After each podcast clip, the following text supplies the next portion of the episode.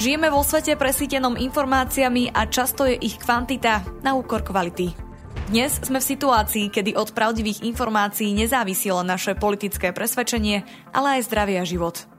V dnešnom dieli sa budem rozprávať s riaditeľom Infosecurity.sk Petrom Dubocim, s analytikom Infosecurity.sk Štefanom Ižákom a historikom Univerzity obrany v Brne Tomášom Žepom o naratíve krajnej pravice a fašizme na Ukrajine. Ešte predtým si ale vypočujte krátky prehľad správ.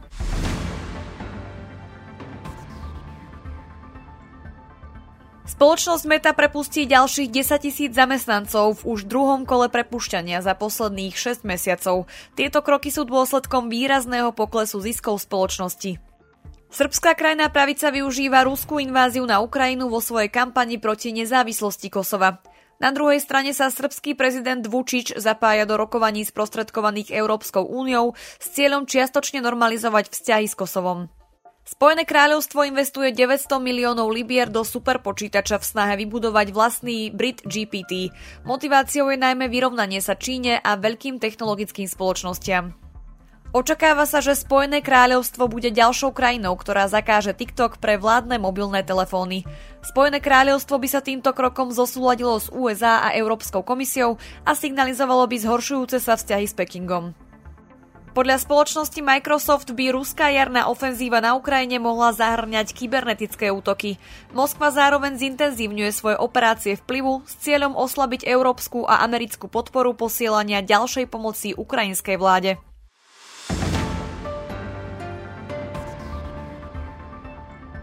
Mojimi dnešnými hostiami sú Peter Duboci. Ahoj a dobrý deň prajem poslucháčom. Štefan Ižák. Dobrý deň, ďakujem za pozvanie a Tomáš Žepa. Dobrý deň. Dobrý deň, krásny deň z Brna. V posledných mesiacoch ste pripravovali štúdiu zameranú na narratív krajnej pravice a fašizmu na Ukrajine. Prečo práve táto téma a na čo sa štúdia sústredila? Ten dôvod je celkom jednoduchý. Samotný narratív o ukrajinskom fašizme, alebo ako sme si ho my nazvali, vo výskume, teda narratív o silnom vplyve krajnej pravice na Ukrajine je však celkom, celkom komplexnou záležitosťou. Zároveň je jedným z hlavných pilierov ruskej propagandy, ktorá samozrejme pôsobí globálne, ale práve na báze lokálnych aktérov či tzv. lokálnych lokajov. Tí sú naozaj efektívnymi nástrojmi pre šírenie proruských narratívov, ktoré samozrejme prichádzajú s cieľom ovplyvniť verejnú mienku a zlepšiť vnímanie Ruska. Inak povedané ide o škodlivé šírenie ruského vplyvu, ktoré si všímame najmä od roku 2014, kedy Moskva nelegálne anektovala ukrajinský Krym Samotnej anexii samozrejme predchádzali ukrajinské tendencie smerovať viac na západ, predovšetkým do štruktúr Európskej únie. Tie sa tak nejako zákonite nepozdávali Rusku, ktoré v podstate dodnes, tak povediať, umelo buduje obraz svojej veľkosti a drží sa svojich pôvodných predstav v vlastných sférach vplyvu, v podstate v oblasti bývalého Sovietskeho zväzu, v ktorej chce naďalej, tak povediať, rozhodovať.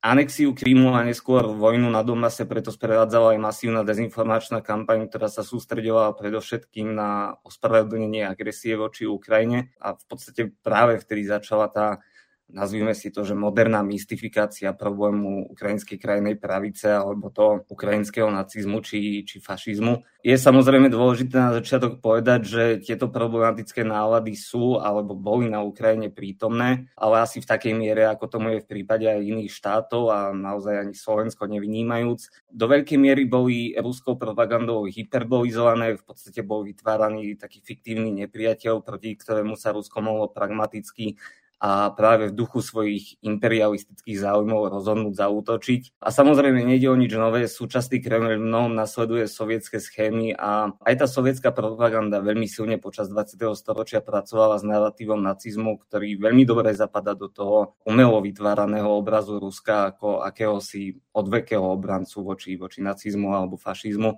V neposlednom rade tento obraz alebo tento narratív bol využitý aj 24. februára 2022 proklamoval aj ruský prezident Vladimír Putin ktorý vysvetlením tej falošnej potreby tzv. denacifikácie Ukrajiny naozaj len nadviazal na narratívy sovietskej propagandy, ale aj to posledné hybridné ťaženie Ruska od roku 2014. Práve preto v podstate ten, ten samotný narratív a preto aj to sledované obdobie, na ktoré sa naša štúdia zamerala, to je ohraničené 21. novembrom 2013 a 1. majom 2022.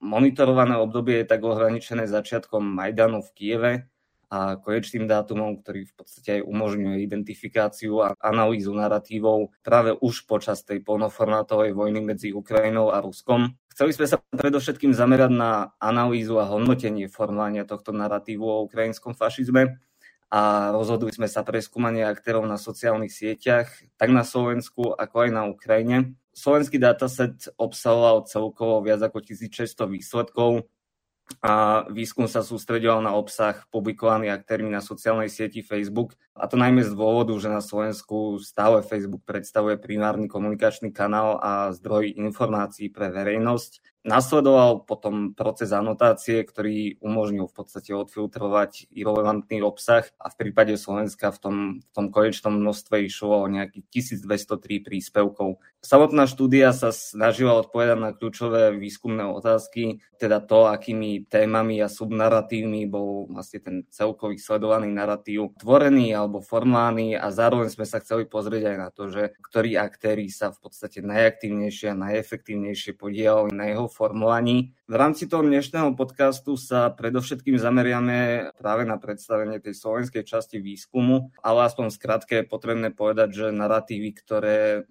ruská propaganda používala, si boli v prípade Ukrajiny a Slovenska v celku podobné. Rozdiel tak ani nie je v tých použitých nástrojoch, ale skôr v cieľoch, na, na ktoré mierili. V prípade Ukrajiny sa skôr sústredovali na jej rozdelenie na západnú a východnú časť, ktorá sa síce do istej miery líšia vo vnímaní prozápadných a proruských tendencií. Cieľom však bol práve podnietenie týchto rozdielov a konfliktov v ukrajinskej spoločnosti.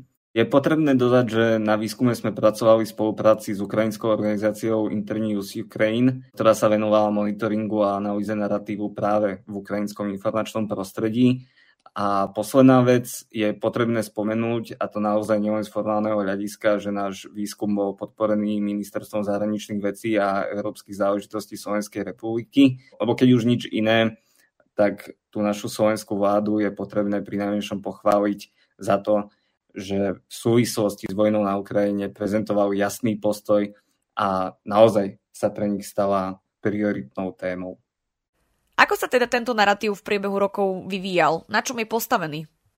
Narratív bol postavený na téze, že celá ukrajinská spoločnosť, armáda, politická elita je charakteristická vysokou inklináciou k Ukrajine pravicovej ideológii. V priebehu rokov patril tento narratív k takej stabilnej súčasti komunikácie slovenských proruských aktérov. Samozrejme, na začiatku konfliktu na Donbase v rokoch 2014 a 2015 bol jeho výskyt častejší. Po utlmení bojov v roku 2016 sa frekvencia jeho výskytu znížila a do roku 2021 ostala stabilná. V roku 2021 začíname evidovať už také pomalé zmeny. Zaznamenávame väčší nárast z dôvodu hromadenia ruských vojsk na ukrajinskej hranici a postupného zvyšovania napätia. A v roku 2022 sa počet príspevkov so skúmaným narratívom rapidne zvýšil už pred vojnou, to znamená v januári alebo februári, a ešte viacej potom po začiatku ruskej invázie, teda od 24. februára 2022. To nám v podstate ukazuje to, že slovenskí proruskí aktéry sa dokážu veľmi rýchlo prispôsobiť novým okolnostiam a adaptovať svoju komunikáciu tak, aby vyhoval ruským záujmom. Počas skúmaného obdobia aktéry využívali daný narratív na interpretáciu naozaj rôznych udalostí, ktoré sa aktuálne na Ukrajine diali alebo v medzinárodnom prostredí. Najviac celkovo eh, sa venovali samozrejme invázii z roku 2022. Počas celého skúmaného obdobia sa však vracali aj k udalostiam, ako bol Majdán, vojna na Donbase, tragédia v Odese ako na nejaké udalosti, ktoré by mali legitimizovať ruský zásah na Ukrajine. Aj vzhľadom na to, akú tému chceli prostredníctvom daného narratívu aktéry vysvetliť a interpretovať, tak využívali rôzne variácie tohto narratívu, tzv. subnarratívy, Takýchto subnarratívov sme v našom výskumnom materiáli v tých 1203 príspevkoch, ako spomínal Peter, identifikovali 8, plus sme identifikovali veľmi častú stratégiu uh, historického revizionizmu. Ak mám byť konkrétnejší, tak išlo o narratívy napríklad o kriminálnom pôsobení krajine pravicových organizácií na Ukrajine, o ich zapojení do bojov na Donbase, o krajnom pravicovom charaktere ukrajinskej politickej elity, o západe, ktorý podporuje ukrajinskú krajnú pravicu, o inklinácii ukrajinskej spoločnosti k Ukrajinej pravici, o podpore krajnej pravice na Ukrajine zo strany slovenských a západných štandardných médií, o slovenskej podpore ukrajinskej krajnej pravice a o Majdane ako nejakom nelegálnom krajne pravicovom puči. Keď sa na tieto subnarratívy pozrieme, tak si všimneme, že sa naozaj venujú rôznym oblastiam ukrajinských reálií, či to bola vojna, vnútorná politika, medzinárodné vzťahy, spoločnosť, média, história. Pričom všetky tieto oblasti sa snažia interpretovať práve to paradigmou pôsobenia krajnej pravice. Čo je cieľom tohto narratívu na Slovensku? Kto stál za jeho šírením? No čo sa týka tých samotných cieľov, ja už som ich v podstate nejakým spôsobom naznačil, ale v základe ide naozaj o to vytvorenie pozitívneho vnímania samotného Ruska v súvislosti s Ukrajinou ide predovšetkým o to tzv. ospravedlnenie agresie Kremľa voči Ukrajine a to nielen v súvislosti s tou súčasnou polnoformátovou podobou agresie, ale aj v kontexte v podstate tých rokov od, od roku 2014, teda od anexie Krímu a potom od vojny na Donbase. Samozrejme nejde len o to samotné ospravedlňovanie, ale aj prenášanie zodpovednosti, povedzme, na iných aktérov, častokrát na samotnú Ukrajinu alebo potom, potom na západ, s čím sa veľmi často stretávame v podstate až taká systematická demonizácia Ukrajiny a Ukrajincov práve cez narratív fašizmu a tu sa naozaj veľmi ľahko a veľmi efektívne dá vytvoriť, nazvime si to taký čierno-bielý obraz, kde bojujú v podstate strany dobra a strany zla. Samozrejme cieľom tej ruskej propagandy je stále vykresliť Rusko alebo Kremel ako toho bojovníka za dobro, ako toho bojovníka proti fašizmu, ako som to spomínal predtým. V základe teda ide o vytvorenie informačného chaosu a podstate pozitívnych sentimentov voči Rusku, ktoré má v tomto vykonštruovanom obraze byť obeťou nejakej, nejakej medzinárodnej nespravodlivosti a v skutočnosti sa bráni voči agresii či už západu alebo povedzme aj nejakých iných aktérov. Samozrejme nejde o nič, čo by bolo pravdivé, ale ako som spomínal predtým, tie proruské narratívy chcú takto umelo vymeniť v podstate obec za agresora a naozaj to zapadá do tej dlhodobej retoriky Kremľa, ktorú v podstate exportuje z toho pomyselného bežiaceho továrenského pásu propagandy. A tak ako som už naznačil predtým, ruská propaganda sa pri svojom šírení do značnej miery spolieha práve na lokálnych aktérov v jednotlivých štátoch a výnimkou nie je ani Slovensko. Nie je náhodou a je tam naozaj aj vidno celkom významnú koreláciu, ak si porovnáme časové obdobie anexie Krímu a príbližný moment, kedy sa na Slovensku začína tvoriť tzv. dezinformačný subsystém. Ten bol postupne vytváraný viacerými aktérmi, najprv to boli rôzne weby či fóra, neskôr dominovali rozličné profily a stránky alebo skupiny na sociálnych sieťach.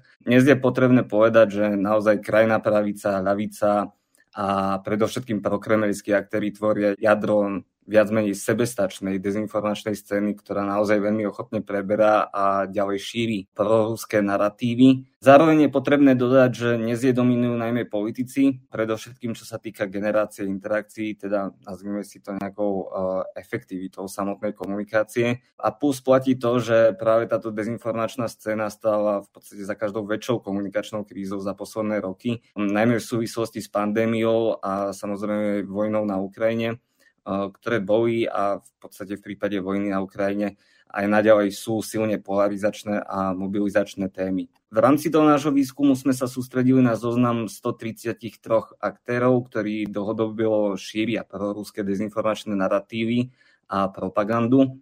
Vychádzali sme zo zoznamu prokremlských aktérov, ktorí sprístupnila spoločnosť Gerulata Technologies a v prípade tých dávnejších období, teda roky 2013, 14, 15 a podobne, sme si pomohli podobným zoznamom prokremlických stránok, ktorý v roku 2015 vyhotovil aktivista Juraj Smatana. A ako som to už naznačil, pri hodnotení vplyvu aktérov v informačnom prostredí Slovenska sme sa zamerali v podstate na dve kategórie alebo na dve veci.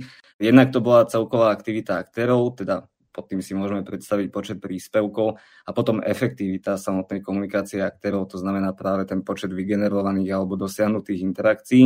Čo sa týka toho súboru aktérov, ktorí dominovali komunikačnej aktivite počas celého sledovaného obdobia, tak ten tvorili najmä dezinformačné médiá, ktoré dlhodobo vykazujú tie známky ruského sentimentu a Celkový obraz doplňal samozrejme niekoľko politických aktérov, vrátane poslanca Ľuboša Blahu či komunistickej strany Slovenska. Najvýznamnejšie sa však na komunikácii podielala oficiálna stránka Ruského veľvyslanectva na Slovensku. Tým samozrejme myslím uh, Facebookovú stránku Ruského veľvyslanectva, ktoré naozaj dlhodobo funguje v slovenskom informačnom priestore nad rámec očakávaných, nazvime si to diplomatických aktivít a možno ho naozaj označiť za vplyvový a propagandistický nástroj Ruskej federácie. V podstate my sme objavili 149 príspevkov, ktoré Ruské veľvyslanectvo publikovalo a tento počet v podstate zodpovedá viac než 12% celkového počtu analyzovaného obsahu. Táto stránka bola aktívna predovšetkým v roku 2014 a v podstate aktivita potom rástla aj počas roku 2021 a svoj vrchol naozaj dosiahla v roku 2022,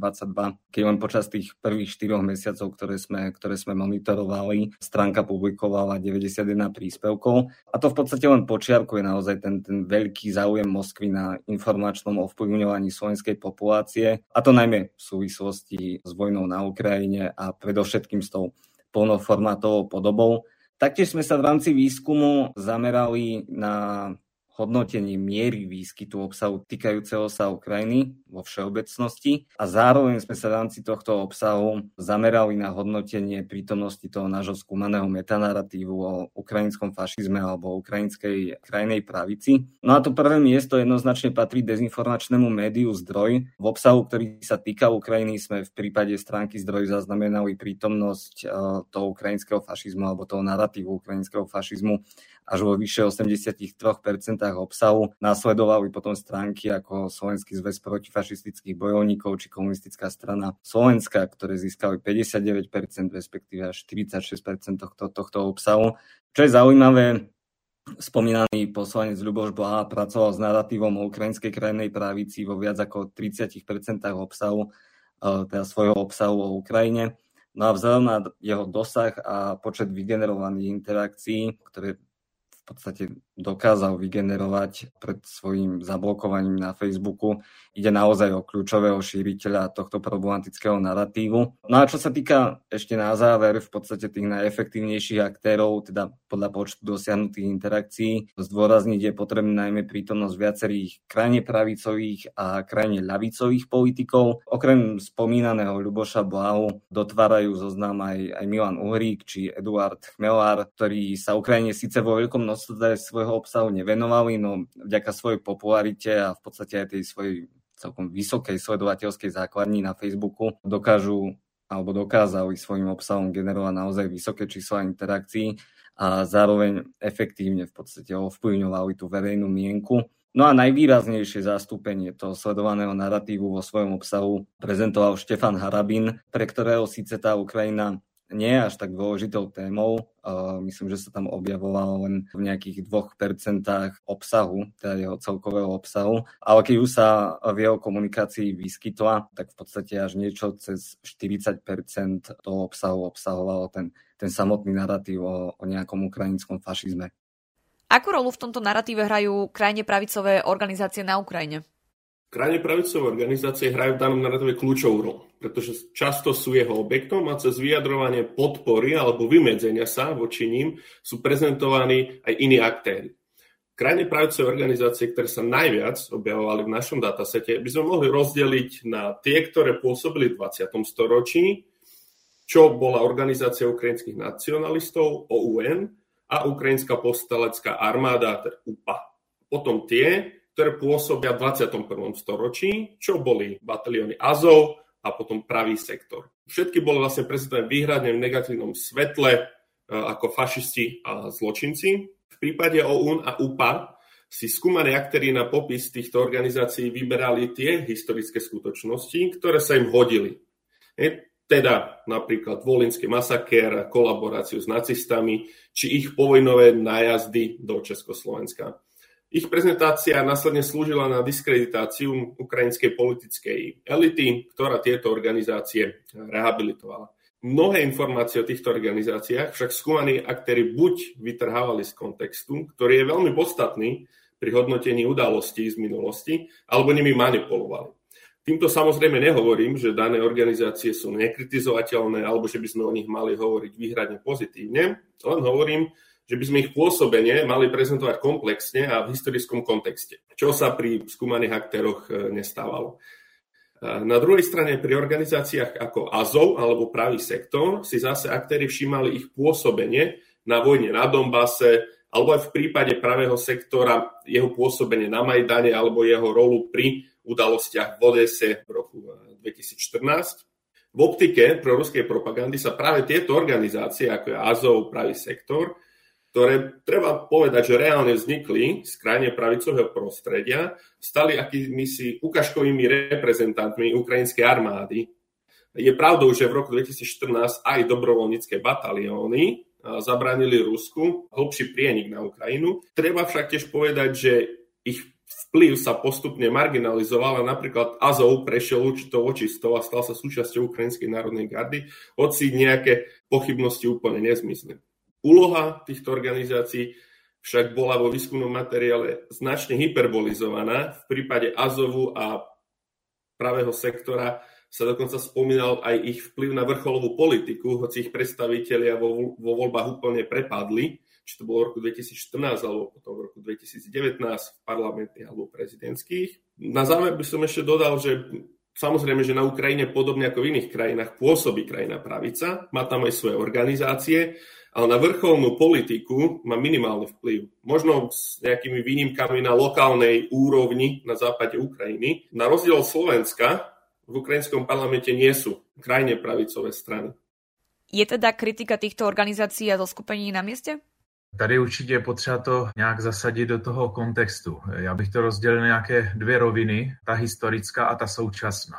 A pokud budeme posuzovat opravdu organizaci ukrajinských nacionalistů, která vznikla v roce 1929 eh, ve Vídni v exilu, která vlastně nějakým způsobem združovala Ukrajince, kteří bojovali za myšlenku své nezávislosti, což samo o sobě je legitimní. A teď záleží na tom, jaké ty prostředky právě pro ten svůj boj, tady pro tu svoji nezávislost eh, si vybírali. Tady ta kritika možná pochopitelně je, tak eh, to je jedna rovina. A pak je ta rovina současná. Když bych jenom úplně zhodnotil tu historickou, tady je historie zcela v zajetí politiky, protože eh, skutečně pro tu politickou argumentaci tak se vám ty příklady, ty jako nejvíc šokující, nejnegativnější, to už tady také zaznělo, třeba ta volinská řeš jako genocidní čistka Poláků na Volini, tak se vám hodí. Přestože eh, je to hodně takové umělé a je to svým způsobem proces, který se nazývá weaponizace, že vlastně z dějin děláte zbraň. Přestože tohle jsou události staré 80 let, tak se to pro nějaké nazírání na ten vývoj na Ukrajině hodí do dnes a právě prim v tom hraje ten ruský pohled. Byť třeba trochu i ten polský je, je důležitý, ale ten ruský přece jenom jde ruku v ruce i s tím, že Ukrajinu vlastně doteď nebere, a to teda i z e, vyjádření oficiálních představitelů Kremlu, nejenom Vladimira Putina, ale i jiných, jako svébytný samostatný národ. Jo? Pro ně jsou to zkrátka pořád něco jako malorusové, jako nějaká entita, která prostě je navždycky spjata s tím ruským světem. Oni sami se opakovaně eh, ve volbách eh, rozhodli jinak.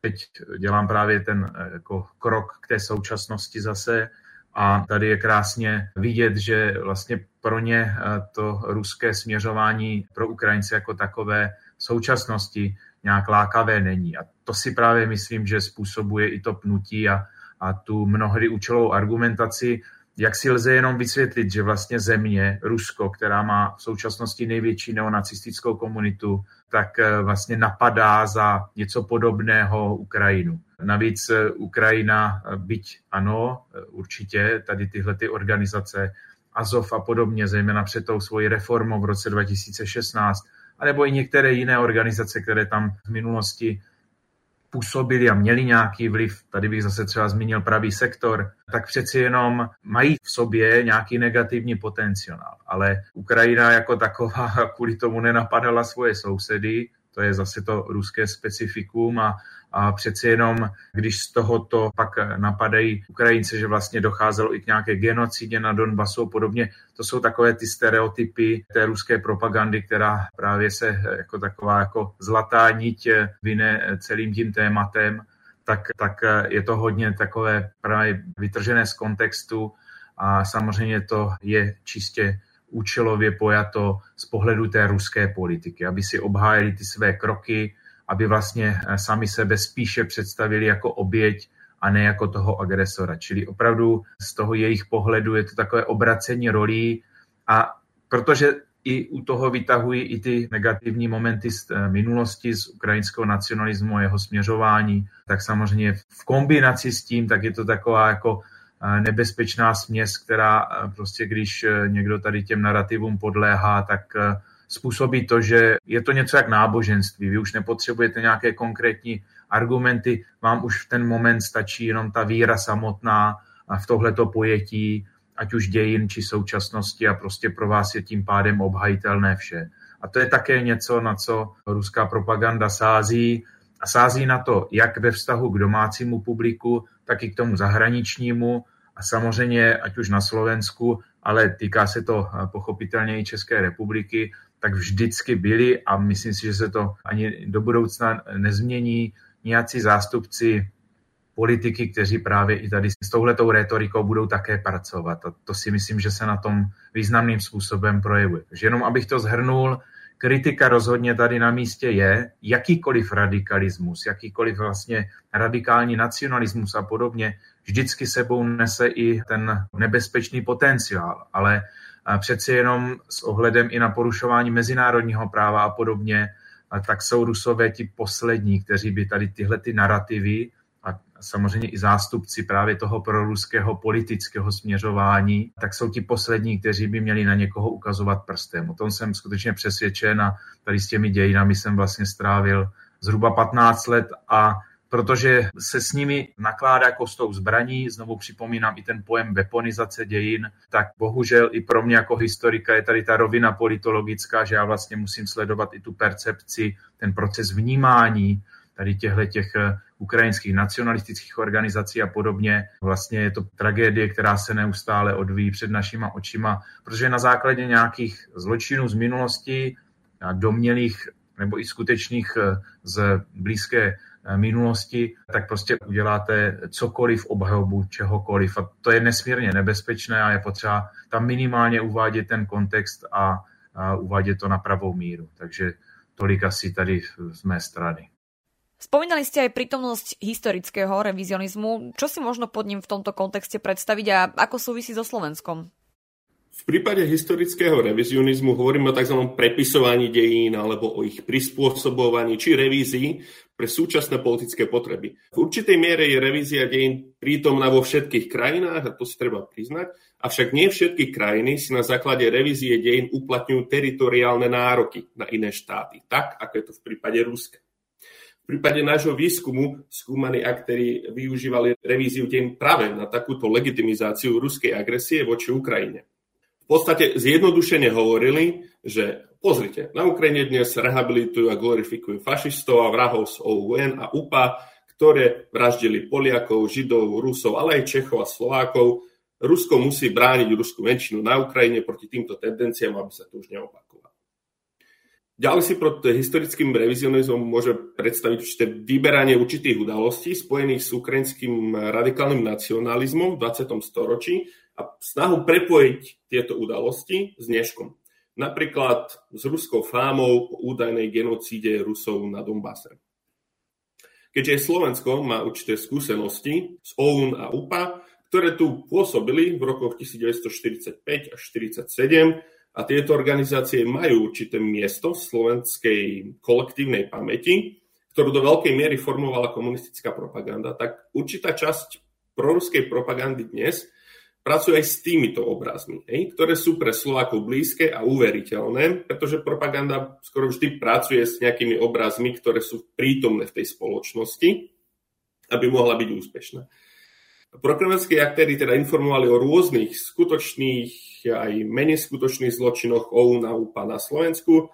Robili napríklad rôzne spomienkové akcie na obete banderovcov, ako ich často v ich žargone nazývajú. A cieľom tejto stratégie vlastne bola diskreditácia Ukrajincov, ktorí majú mať takúto argumentáciu nejaké historické sklony k Ukrajnej pravici a k obmedzovaniu slobôd alebo diskriminácie menšín.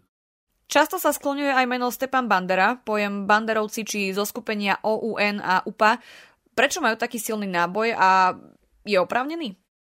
No vlastně, kdybychom chtěli vzít něco opravdu jako kontroverzního a takového eh, s tím mm, jako možným negativním potenciálem, tak eh, vlastně málo co z ukrajinských dějin by bylo tak lákavé, jako právě tady tyhle kapitoly toho nešťastného vývoje, co se týká nacionalismu. Ono to ovšem bylo eh, v kontextu té doby ničím výjimečným.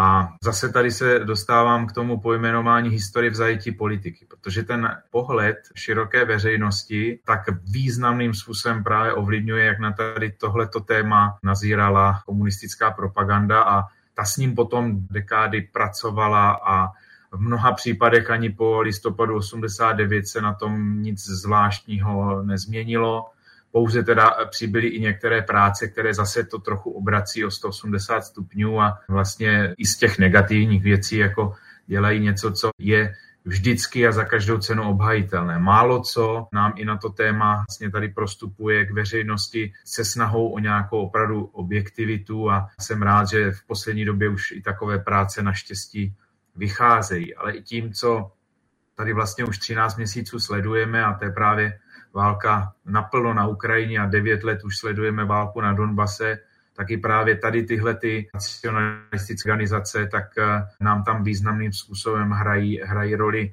v tom, jak lákavé to je vlastně nálepkovat. V momentě, kdy vypukly protesty na Majdanu, tak mnozí z těch protestujících na, na tom kijevském náměstí nezávislosti, tak byli označeni nálepkou fašisté a banderovci z Ukrajiny nebo z Kieva a je to přitom stejné, jako kdybych třeba současný český nebo slovenský národ označil za protinacistický odboj. Je to prostě nesmysl, který nesedí v čase a nesedí ani v místě.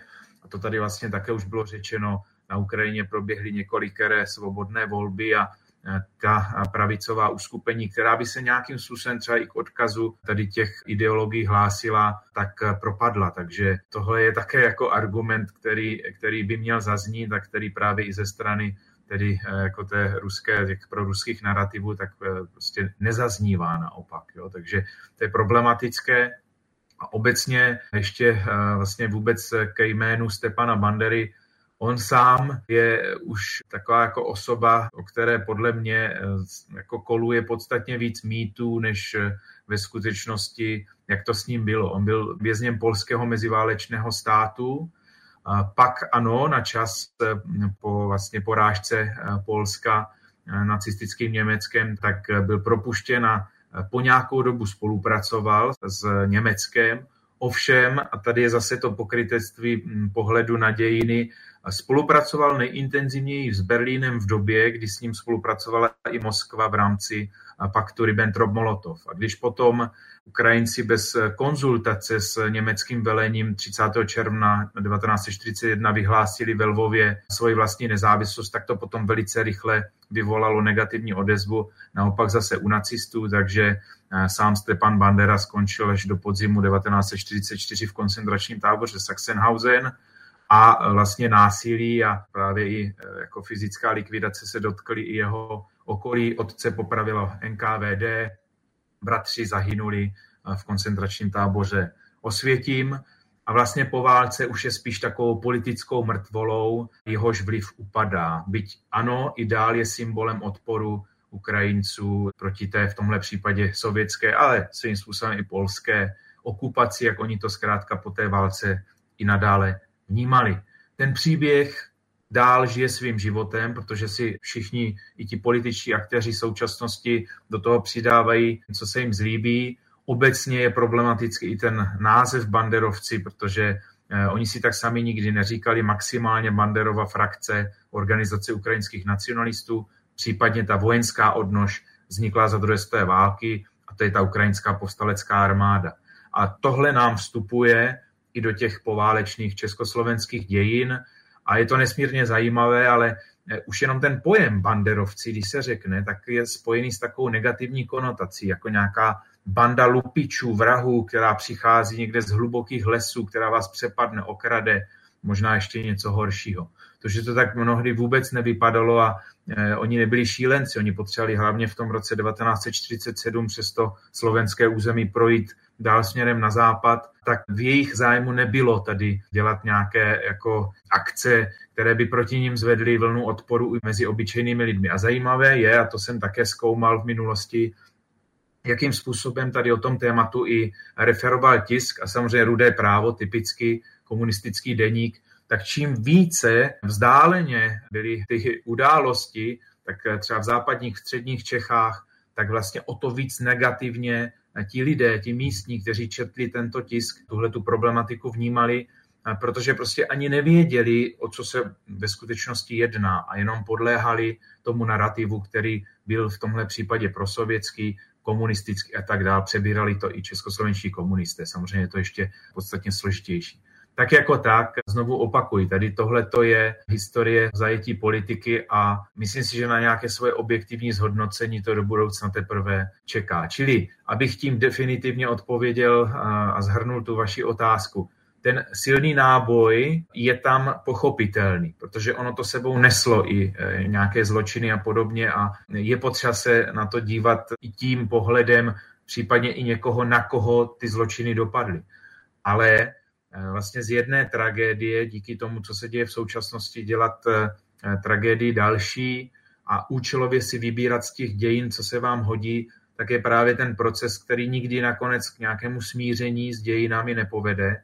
A tohle to trvá vlastně 80 let a boj Ukrajinců za svoji zemi trvá už nejméně 370 let, když bych to třeba ohraničil povstáním Bohdana Chmelnického v roce 1648. Čili my se tady pohybujeme v obrovsky dlouhých eh, dobách, takových jako časových liních a to se na tom také projevuje. A teďka přijde nějaký politik současnosti, anebo zjednodušený účelový pohled nějaké konkrétní propagandy, celé to převrátí, vytrhne z kontextu a pak s tím takhle efektně, zvlášť před některým konkrétním publikem, které je třeba zklamané, frustrované a tak dál, hledá a čeká ta jednoduchá řešení, které jim ten politik nabídne, tak s tím pracuje tímhle tím způsobem. To samozřejmě je svým způsobem zločin další, který se s tou i tak už kontroverzní problematikou děje i nadále a myslím si, že je potřeba to sledovat a je potřeba to zase uvádět na, na pravou míru. Stretávame sa aj s problematikou tzv. ukrajinizácie. O aký proces ide a ako je využívaný v sledovanej propagande? Tak v prípade tzv. ukrajinizácie alebo teda dekomunizácie, ktorá sa začala na Ukrajine práve po roku 2014. Hovoríme o tom, že tedajšia politická elita na čele s prezidentom Petrom Porošenkom sa snažila aj v kontexte práve prebiehajúcej ruskej agresie na Ukrajinu čo najviac zbaviť tzv. sovietského alebo imperiálneho dedičstva, ktoré bolo dovtedy prítomné vo všeobecnosti aj vo verejnom priestore na Ukrajine. To znamená, že tedajšia politická garnitúra v roku 2015 prijala sadu tzv. dekomunizačných zákonov, ktoré boli štyri. Jeden z nich napríklad zakazoval verejné vyjadrovanie podpory totalitným ideológiám komunizmu a národného socializmu, to znamená komunizmu a nacizmu a zakazoval verejné používanie symbolov týchto ideológií, e, s ktorými Ukrajinci mali v minulosti svoje skúsenosti. Stačí si len pripomenúť napríklad holodomor v 30. rokoch hej, čo bol vlastne stalinský hladomor, ktorý si vyžiadal v rokoch 32 až 33 viac ako 3 milióny obetí len na sovietskej Ukrajine. Čo ale bolo z týchto zákonov také najdiskutovanejšie v slovenskom informačnom priestoru, bol zákon, ktorý vlastne príslušníkom organizácií, ako bolo práve OUN a UPA, ich vyhlasoval za bojovníkov za ukrajinskú nezávislosť čo sa odzrkadlilo práve v prezentácii našich skúmaných aktérov. Pretože títo využívali spôsobom, že pozrite sa, Porošenková vláda tu rehabilituje a glorifikuje fašistov z OUN, z UPA. Potom o takejto formulke vlastne prišli argumenty, že prečo boli teda fašisti, pretože kolaborovali s nacistami, e, spomínal sa Volinský masaker a tak ďalej. Čiže Vyberali si skúmaní aktéry tieto rôzne čerešničky z tej histórie, aby mohli preukázať tú svoju tézu, že súčasná vládna garnitúra na Ukrajine podporuje fašizmus alebo krajnú pravicu, čo úplne korešpondovalo s ruským pohľadom na svet, ktorý práve túto tézu využíval ako jednu argumentačnú líniu svojej propagandy. Znamená, že tieto zákony sa stali tiež nástrojom propagandy. Tiež môžeme mať na tieto zákony rôzne názory, dokonca niektorí e, zahraniční e, vedci, ktorí sa zaoberajú Ukrajinou, spísali e, hlavne proti tomu zákonu týkajúci sa UPA a OUN aj otvorený list Porošenkovi, nech to nepodpisujem, pretože podľa nich by to mohlo zasiahnuť do nejakého slobodného bádania alebo slobode slova, čo je fakt, že takýto otvorený vznikol. A plus ešte kritizovali to, že tieto zákony boli prijaté bez diskusie a tak ďalej. To znamená, že mohli by sme na týchto zákonoch nájsť kopu mm, nejakých negatívnych, kontroverzných vecí, ktoré by sa dali eh, kritizovať a reálne na Ukrajine boli aj slobodne kritizovateľné, pretože to je aj rozdiel medzi Ukrajinou a Ruskom, že na Ukrajine sa môžu aj prijaté zákony, aj súčasná vládna garnitúra kritizovať. V Rusku sa to môže, ale potom ten následok už je trošku horší pre daného jednotlivca. To znamená, že tento proces dekomunizácie sa začal práve v kontexte tej ruskej agresie. A keď my ho vytrhneme z toho kontextu, tak naozaj to môže pôsobiť, že e, v tom čase sa Ukrajinci snažili potláčať všetko ruské, všetko sovietské, zabudli na víťazstvo Červenej armády nad nacizmom a tak ďalej. Ale my to práve musíme vnímať v tom širšom kontexte. Znamená v kontexte toho, že Rusko už v roku 2014 napadlo Ukrajinu, to znamená, že Ukrajinci sú vo vojne už viac ako 9 rokov. Vtedy to Rusko anektovalo Krym, spustilo svoju hybridnú operáciu na Donbase. Tie tvrdé boje prebiehali v podstate do roku 2015, ale potom od toho roku 2015 eh, nechcem povedať, že sa to ukludnilo, ale vznikol taký zamrznutý konflikt, kde ale aj tak prebiehali také uh, epizódy, také bojové epizódy. Tí ukrajinskí vojaci tam reálne umierali až do roku 2022 na tom Donbase. A práve tieto udalosti si musíme pripomínať, keď chceme aj pochopiť tie dekomunizačné zákony, tú snahu vtedajšej ukrajinskej garnitúry čoraz viac sa ako keby odpútať od toho ruského imperiálneho dedictva alebo sovietského totalitného dedictva, pretože z tej ukrajinskej perspektívy je to ruské impérium, aj sovietský zväz, vlastne prezentovali ako keby nejakých koloniálnych pánov, ktorí sa násilne zmocnili Ukrajiny a tým pádom Ukrajina po tom roku 2014 ako by sa snažila čo najviac emancipovať od toho Ruska práve vzhľadom na ten konflikt, ktorý medzi Ruskom a Ukrajinou od roku 2014 prebiehal. Čo sa týka nejakej historickej pamäte, tak ešte v 2018 Porošenko podpísal zákon, ktorý zase garantoval bývalým príslušníkom OUN a UPA status uh, vojnových veteránov, čo sa opäť stalo takou zamienkou pre slovenských proruských propagandistov na to, aby mohli poukazovať, pozrite sa, na Ukrajine sú fašisti, lebo tam rehabilitujú fašistov a tak ďalej. Keďže tieto kroky ukrajinskej vlády sa stali takou zámienkou na to, aby sme mohli tento narratív reprodukovať. Samozrejme, tá reprodukcia toho narratívu bola čisto vytrhnutá práve z tohto širšieho kontextu ukrajinských ruských vzťahov, vzťahu Ukrajincov k ZSSR k ruskému impériu a tak ďalej. A tiež treba povedať, že tam bola veľmi prítomná taká tá generalizácia, to znamená prezentovanie ako keby všetkých Ukrajincov akože stoja za, za týmito zákonmi, stoja za tým, za OUN, za UPA, že podporujú a tak ďalej.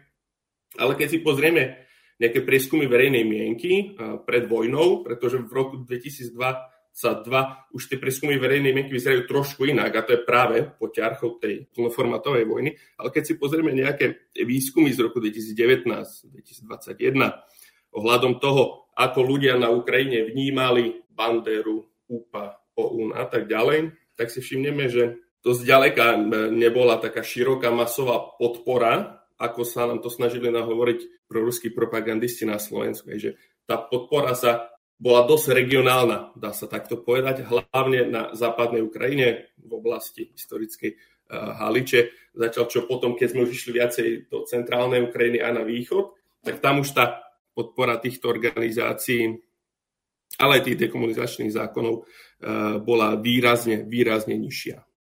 A tady teda i stručný komentář z mé strany a možná, kdybych to takhle uvedl, tak eh, Vladimír Putin sjednotil ukrajinský národ tak, jako žádný ukrajinský politik do posud, protože právě i tím, čím eh, jako Ukrajinu, vlastně čemu Ukrajinu vystavil, to znamená tomu útoku už v tom roce 2014 po anexi Krymu a naplno teď vlastně od toho února 2022 tak eh, vlastně i ten pohled těch eh, ruskojazyčných Ukrajinců z východu a podobně, to znamená pohled jejich na vlastní dějiny, tak eh, se bude zásadním způsobem vyvíjet jinak než do posud. A tohle to nějak vnímám i jako ten proces té ukrajinizace a dekomunizace, protože oni tady toho hlavně postsovětského dědictví, tak se chtějí jednoduše vzdát, když to v Rusku je to prostě součást toho eh, výkonu té moci jako takové.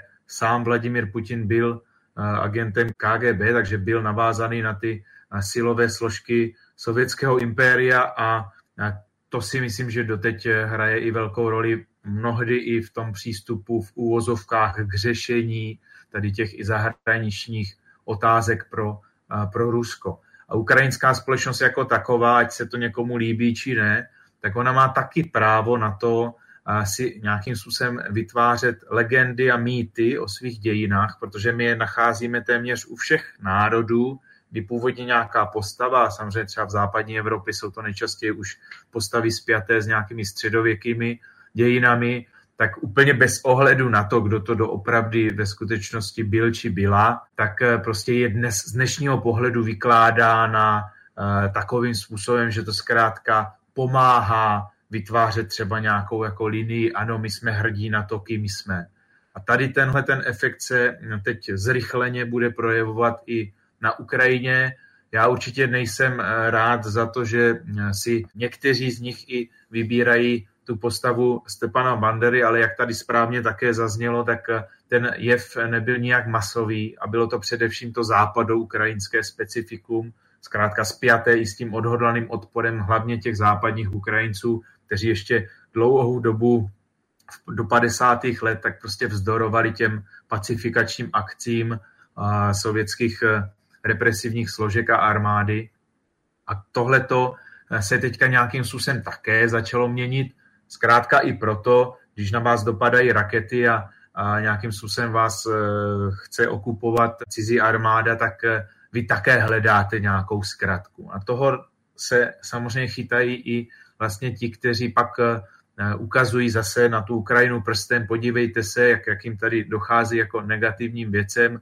To se třeba týkalo i nějakých zákonů vůči používání ruštiny na Ukrajině, kterou přitom hovořilo obrovské množství Ukrajinců a každý Ukrajinec i minimálně rozumí rusky, když přímo nemluví. No a tohle to eh, dál eh, určitě v tom informačním prostoru bude setrvávat. To jsou takové ty stereotypy, pokud člověk eh, na té Ukrajině prostě nemá známé nebo tam sám necestuje, tak tady těm jednoduchým nálepkám je schopen podléhat a to se pak také projevuje i v té politické debatě, protože skutečně, když se na svět díváte klíčovou dírkou a, a nevidíte vlastně to, co to způsobuje, ten tlak na ty Ukrajince, který po několikáté ve svých dějinách prostě čelí neuvěřitelnému nebezpečí a agresi. A já tady jenom připomenu i statistiku, že vlastně každý čtvrtý Ukrajinec ve 20. století zahynul násilnou smrtí či hladomorem. To samo o sobě je něco děsivého a málo který národ na světě má takovouhle vlastně historickou paměť. Tak e, to se vám zkrátka potom z pohledu nějakého politika ty zkratky hledají docela jednoduše, když prostě neřeknete ano, je to i pod dojmem právě toho ruského směřování a ruského silového vměšování do těch, do těch ukrajinských záležitostí. A ten tady prostě je dlouhodobě a teď jenom ještě je to o to, o to smutnější, o to, o to drastičtější těch posledních 13 měsíců. A ten proces té ukrajinizace jako takové, i té dekomunizace rozhodně ještě neskončil, on bude pokračovat dál a já ale pořád doufám, že i pro ty Ukrajince jako takové nakonec třeba jiné postavy jejich dějin eh, prostě eh, budou pro ně důležitější než třeba i ten Bandera a podobně, který ovšem, a to je potřeba také chápat, tak je spjatý i s tou válečnickou tradicí, s tím jako násilným odporem vůči právě té okupaci a to teda zejména i právě ve vztahu k těm jako ruským imperiálním ambicím. A tady tahle ta konotace, ta protiruská, se kterou je tahle ta postava spjata, pokud bychom to e, úplně jako zase vypustili a neříkali ten kontext toho, jak se to dělo, rozhodně to není někdo, kdo by si nezasloužil kritiku, protože on také tu radikalizaci podporoval a třeba z pohledu polského on je vlastně zločinec, který pomáhal organizovat eh, atentát na polského ministra vnitra v roce 1934, čili rozhodně to je kritizovatelná postava. Tak ale stejně, stejně on je nějakým symbolem odporu. Michailo Hruševský, Bohdan Chmelnický, já nevím, těch postav z ukrajinských dějin je obrovské množství, které prostě třeba jsou spjaté buď s tím, a to je Chmelnický, že vlastně přivedl, ať chceme či nechceme, i tu Ukrajinu do toho eh, moskevského směřování, anebo Michal Hruševský, který byl prostě historik, to byl demokrat, to zase bylo spjaté s děním hnedka po první světové válce na Ukrajině a s těmi jejich neúspěšnými snahami o ukrajinskou nezávislost tehdy. Tam zase není ta válečnická tradice. A tohle je taky něco, co vlastně v úvozovkách i některým z těch Ukrajinců pomáhá, i když ten obrázek je trošku takový mělký a svým způsobem uh, falešný. Ale to jsou právě ty mýty o dějinách. A pokud na toto bude jako někdo poukazovat, kdo vlastně jinak o ukrajinských dějinách nic neví a ani nezná tu současnost a vlastně eh, odhledne od té ruské agrese, tak pochopitelně, že pro něj je to něco v úvozovkách třeba mnohdy nepřijatelného. Ale tady zkrátka pomíjíme ten kontext. Takže abych se jenom na závěr tady té odpovědi vrátil k té ukrajinizaci jako takové. Ta prostě neskončila, bude dál trvat a Ukrajinci, ať se to bude e, komu líbit nebo ne, tak si o tom, koho si vyberou třeba za nějaké své národní vzory v dějinách a podobně, rozhodnou jen a jen sami. Jo? A ať už ta válka skončí vlastně i jakkoliv, to je taky zajímavý paradox, tak eh, jak říkám, eh, prostě ti Ukrajinci už nikdy nebudou Rusové. Eh, ta, ta Moskva o ně definitivně přišla a proto možná i ty informační útoky, proto ty jednoduché zkratky, proto i sázka na ty proruské politiky v zahraničí, protože oni nic moc jiného vlastně ani už nemají a pro ty obyčejné Ukrajince opravdu není zajímavé, když jim tam jako přijedou cizí okupanti nebo tam na ně dopadají rakety. Takže tím oni si je neudrží. Do budoucna si myslím, že to bude dělat obrovské problémy i, i pro Rusko samotné, že vlastně vyváží svoje vlastní problémy a vlastní frustrace z dějin a z toho, že ztrácí svoje velmocenské postavení. To všechno v tom můžeme také číst, že vlastně tyhle problémy vyváží za své hranice jednoho dne, a je to podle mě velmi pravděpodobné, tak se naopak tenhle ten proces zase rozběhne i směrem k ním zpátky. A možná mnozí i občané Ruské federace také zjistí, že žijí v nějakých jako mýtech a podobně a že vlastně s těmi velkými centry, jako je Moskva a Petrohrad, zase tolik společného nemají a to se týká třeba právě i těch různých etnických skupin za Uralem a podobně. A to bych zabíhal už někam úplně jinam. Zkrátka ta ukrajinizace je vlastně proces, který běží přímo před našimi zraky a samozřejmě, že politici se toho taky chytají a vytrhávají to z kontextu. A i tady si myslím, že je důležité to nějakým způsobem komentovat a nedívat se na to jenom nějakým mělkým způsobem, ale právě i v tom kontextu, co se odehrává. Děkuji moc. Ako ste už viackrát spomínali, tieto narratívy vytvárajú obraz fašizujúcej sa ukrajinskej spoločnosti a politických elít. O čom sa nás snažia aktéry šíriaci tieto narratívy presvedčiť a čo hovorí realita?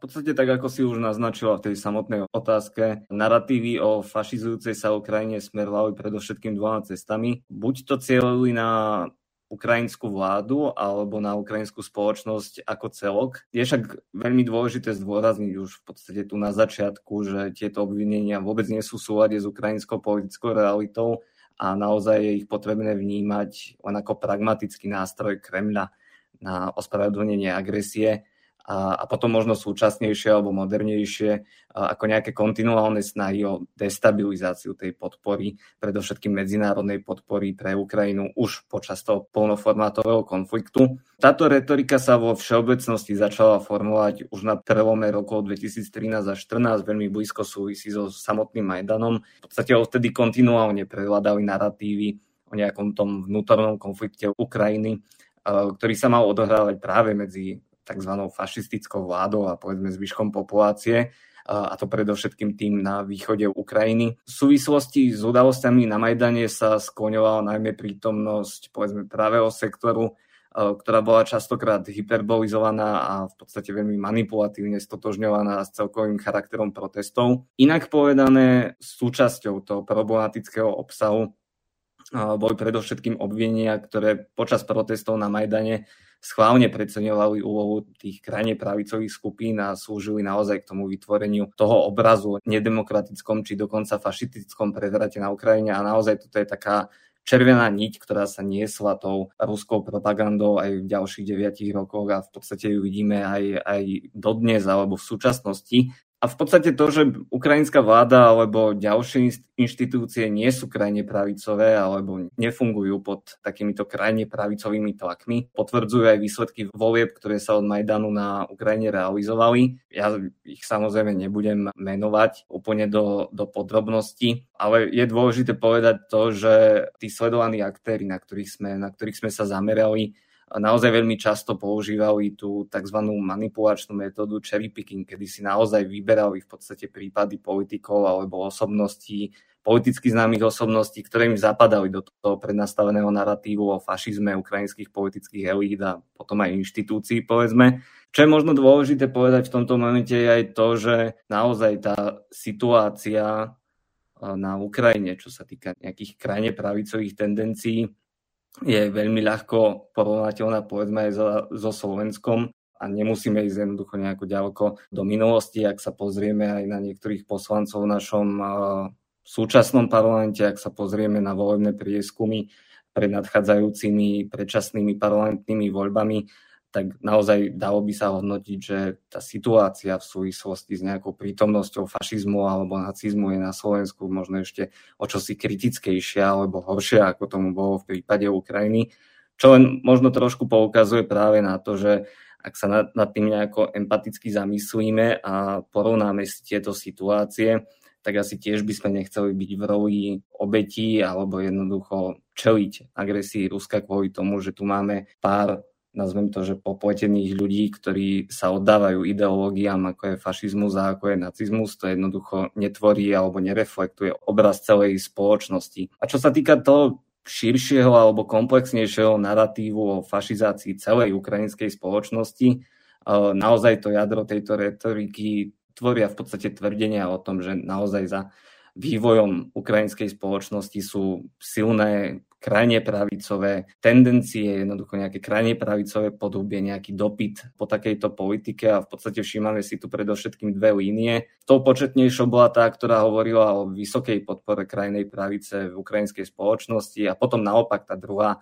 rozprávala skôr o nesúhlase spoločnosti s tou tzv. nacistickou vládou. Táto línia skôr samozrejme slúžila na tú predtým spomenutú uh, delegitimizáciu ukrajinskej politickej elity, ktorá vraj nebola počas týchto rokov populárna. A znova raz je to priestor na to rozdielovanie spoločnosti, predovšetkým medzi západnou a východnou Ukrajinou. Uh, ja už spomeniem iba nejaké konkrétne udalosti, ktoré sa častokrát uh, na vytvorenie tohto obrazu používali. Jednak to už boli spomínané, povedzme, pochody na výročie narodenín Stepana Banderu. Tu je dôležité povedať, že e, tieto boli naozaj veľmi, veľmi hyperbolizované, pretože e, zúčastňujú sa ich predovšetkým príslušníci krajnej pravice, a to v počtoch, ktoré sa pohybujú niekde, niekde v stovkách, možno, možno nejakej tisícke, e, ale jednoducho veľká väčšina spoločnosti ich do značnej miery ignoruje a tí aktéry, na ktorých sme sa my zamerali, tieto pochody naozaj manipulatívne využívali pre vytvorenie nejakého toho typického vnímania Ukrajiny alebo to, ako by mala v podstate Ukrajina vyzerať po Majdane. A zároveň prostredníctvom tohto obrazu sa samozrejme títo aktéry, slovenskí aktéry snažili vytvoriť určitý strach z toho, že čo sa jednoducho deje za našimi hranicami, ako nás to môže ovplyvniť a podobne. Je to jednoducho tá klasická rovina, s ktorou sa stretávame nielen pri téme vojny na Ukrajine, ale v podstate v súvislosti s každou kritickou témou, kde naozaj tie dezinformácie alebo propaganda sa veľmi ľahko šíria a vytvárajú informačný chaos, ak im v tom pomáha aj tá samotná situácia, to znamená situácia, ktorá v sebe nesie ten kontext nejakej neistoty, strachu, zneužívania negatívnych emócií a podobne. V čom sa slovenský a ukrajinský informačný priestor pri šírení tohto narratívu líšil? Vo všeobecnosti sa slovenský a ukrajinský e, informačný priestor významne líšia, čo je dané už len samotnou situáciou, v ktorej sa obe krajiny posledných 9 rokov nachádzajú. Avšak varianty narratívu vplyve krajnej pravice na Ukrajine boli v oboch krajinách, dá sa povedať, celkom podobné. Aj na Ukrajine sa proruskí aktéry vlastne podobným spôsobom venovali udalostiam druhej svetovej vojny, prezentovali ukrajinskú politickú elitu ako krajne pravicovú alebo hovorili o tom, že Západ podporuje krajnú pravicu. I tam bol akože cieľ toho narratívu, že diskreditovať tú ukrajinskú orientáciu na západ a tú západnú pomoc Ukrajine. V rámci nášho výskumu sme teda našli skôr podobnosti, čisto len týkajúce sa nášho, nášho narratívu. A medzi také odlišnosti by som možno zaradil dva dôležité prvky. Tým prvým je snaha proruských aktérov na Ukrajine e, rozdeliť spoločnosť na západ a východ, to čo aj Peter spomínal. Pričom ten západ Ukrajiny má byť ten nacionalistický, ktorý sa rehabilitáciou OUN a UPA snaží o revíziu histórie. Zatiaľ čo ten východ e, Ukrajiny ten si má vážiť sovietské dedičstvo, eh, oslobodenie od eh, nacizmu červenou armádou a tak ďalej. Čiže opäť používanie tej binárnej logiky, čierna, biela, dobrá, zlá, za ktorou stojí vlastne ruská snaha na Ukrajine o také nabúranie vnútornej súdržnosti a kohézie ukrajinskej spoločnosti. A cieľom je samozrejme vytvorenie vhodných podmienok na akceptáciu ruskej politiky voči, voči Ukrajine, pretože takýmto spôsobom, e, čo sa vlastne dialo pred tým rokom 2014 a v roku 2014, pretože tá ruská propaganda hlavne na východe Ukrajiny pôsobila už pred rokom 2014, tak tam sa vo veľkej miere tie ruské televízie dávali ľuďom pred oči tie obsahy, ktoré vyhovovali Rusku, to znamená strašili ich fašistami a banderovcami v Kieve, Lvove z toho, že teraz prídu a zakažú im rozprávať po rusky, premenujem ulice a tak ďalej a tak ďalej. Čiže tam reálne dokázali takýmto spôsobom nielen ruskí kanály, aj proruskí politici na východe Ukrajine vzbudiť strach v tom roku 2000, 2014. Potom druhým takýmto prvkom, ktorý odlišoval ukrajinský informačný priestor od toho slovenského v tejto konkrétnej veci, bolo pôsobenie aj Ukrajinskej pravoslavnej cirkvi Moskovského patriarchátu, ktorá bola taktiež nositeľka pro ruských narratívov. Nie sa preto čo čudovať tomu, že po začiatku invázie Ruska v roku 2022 ukrajinské bezpečnostné zložky vykonali niekoľko razí v, objek- v objektoch spadajúcich práve pod moskovský patriarchát. Čiže toto boli také dva najväčšie rozdiely v našom výskume z ukrajinskej a slovenskej strany. Hovorí riaditeľ Infosecurity Peter Dubolci, analytik Infosecurity Štefan Ižák a historik Univerzity obrany v Brne Tomáš Žepa. Ďakujem za rozhovor. Ďakujem. Ja ďakujem a hezký den. Ďakujem veľmi pekne. Ak sa vám tento diel páčil, môžete nás podporiť či už jednorázovo alebo pravidelne cez Patreon. Umožnite nám tak vytvárať nielen kvalitný obsah, ale tiež budovať komunitu ľudí, ktorí rozumejú potrebe zdravého a transparentného infopriestoru. Viac informácií nájdete na stránke infosecurity.sk v sekcii podpora. Na príprave podcastu sa podielala Michaela Ružičková. Táto epizóda vznikla s podporou Ministerstva zahraničných vecí a európskych záležitostí Slovenskej republiky. Verím, že si nás pustíte aj na budúce.